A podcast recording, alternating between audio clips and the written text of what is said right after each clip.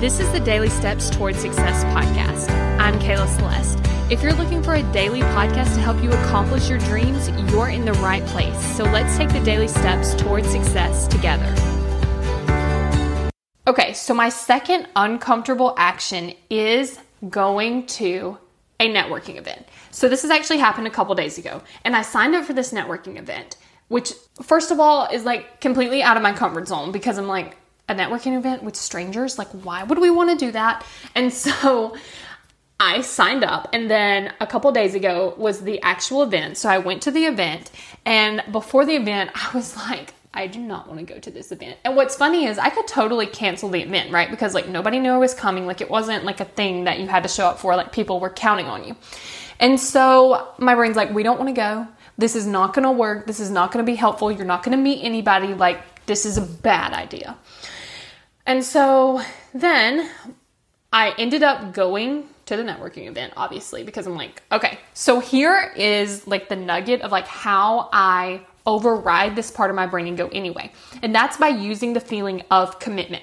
Commitment actually doesn't feel good. Commitment looks like there's something I don't want to do and I'm going to do it anyway. It's not a fun process. So I was like, okay, I'm committed to going to this networking event. I'm committed to doing a hundred uncomfortable things, and this is going to be one of them. So I'm like, okay, I'm going to do this. Then I get on the call and I felt like I stuck out because everybody was older than me. There was way more men than there was females. Like I really felt like I stuck out and then I was going to get called out about it. And so my brain was like, we gotta leave. Just pretend your internet connection didn't work. Like, who even gonna care? Like, just leave the room. You don't even know these people. You're never gonna see them again. Like, just get out of here as fast as you can. And I'm like, nope. I'm staying here. I'm going to sit here and meet people, tell people who I am, what I do in front of the crowd, and I'm going to do it. And so I use the feeling of commitment. I think this is an underutilized feeling because it doesn't feel good. Staying there when I didn't want to be there, when I was nervous and scared and my heart was beating out of my chest, I wanted to leave.